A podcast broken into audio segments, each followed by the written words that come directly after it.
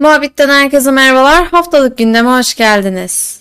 15-22 Mayıs 2022 haftasında yani yılın 20. haftasında kripto para sektöründe neler yaşandı hep birlikte bir bakalım. Öncelikle özet olarak geçecek olursak USD ve Luna krizinden sonra kripto para sektörünün önemli isimleri gerçekleşen olayla alakalı açıklamalar yaptı. Luna Foundation Guard USD'yi kurtarmak için 3 milyar dolarlık rezervin tükendiğini açıkladı. Güney Koreli hukuk firması Terraform kurucusu Do Won'a dava açacağını açıkladı.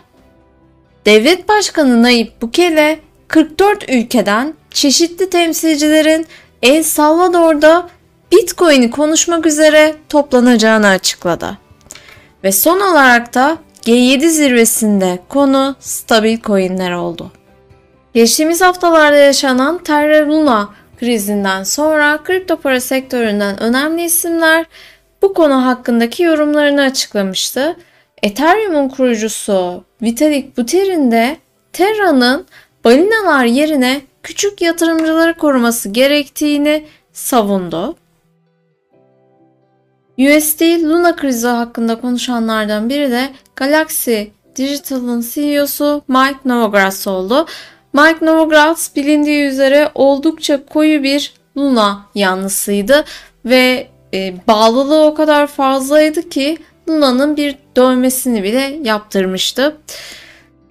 Bu son olaylardan sonra yatırımlarını tek bir projeye yatırıp da kaybeden insanların hikayelerini dinlemenin bunları duymanın oldukça moral bozucu olduğunu söyleyen Mike, yeniden yapılanma, bir geri ödeme döngüsü, konsolidasyon ve kripto paralara olan güvenin yenilenmesi gerekeceğini ifade etti. Bir başka konuşan ise Tether CTO'su oldu.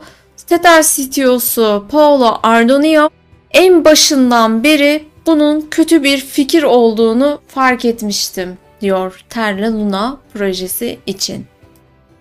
Tether'den devam edecek olursak Tether 82 milyar dolarlık rezervi olduğunu gösterdi şeffaflık sağlamak amacıyla.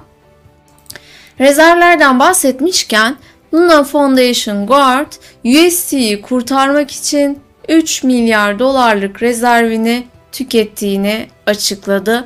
Geçtiğimiz günlerde bir Twitter paylaşımıyla neler yapıldığını kurtarma aşamasına ve elde kalan son rezervlerin hali açıklanmış oldu.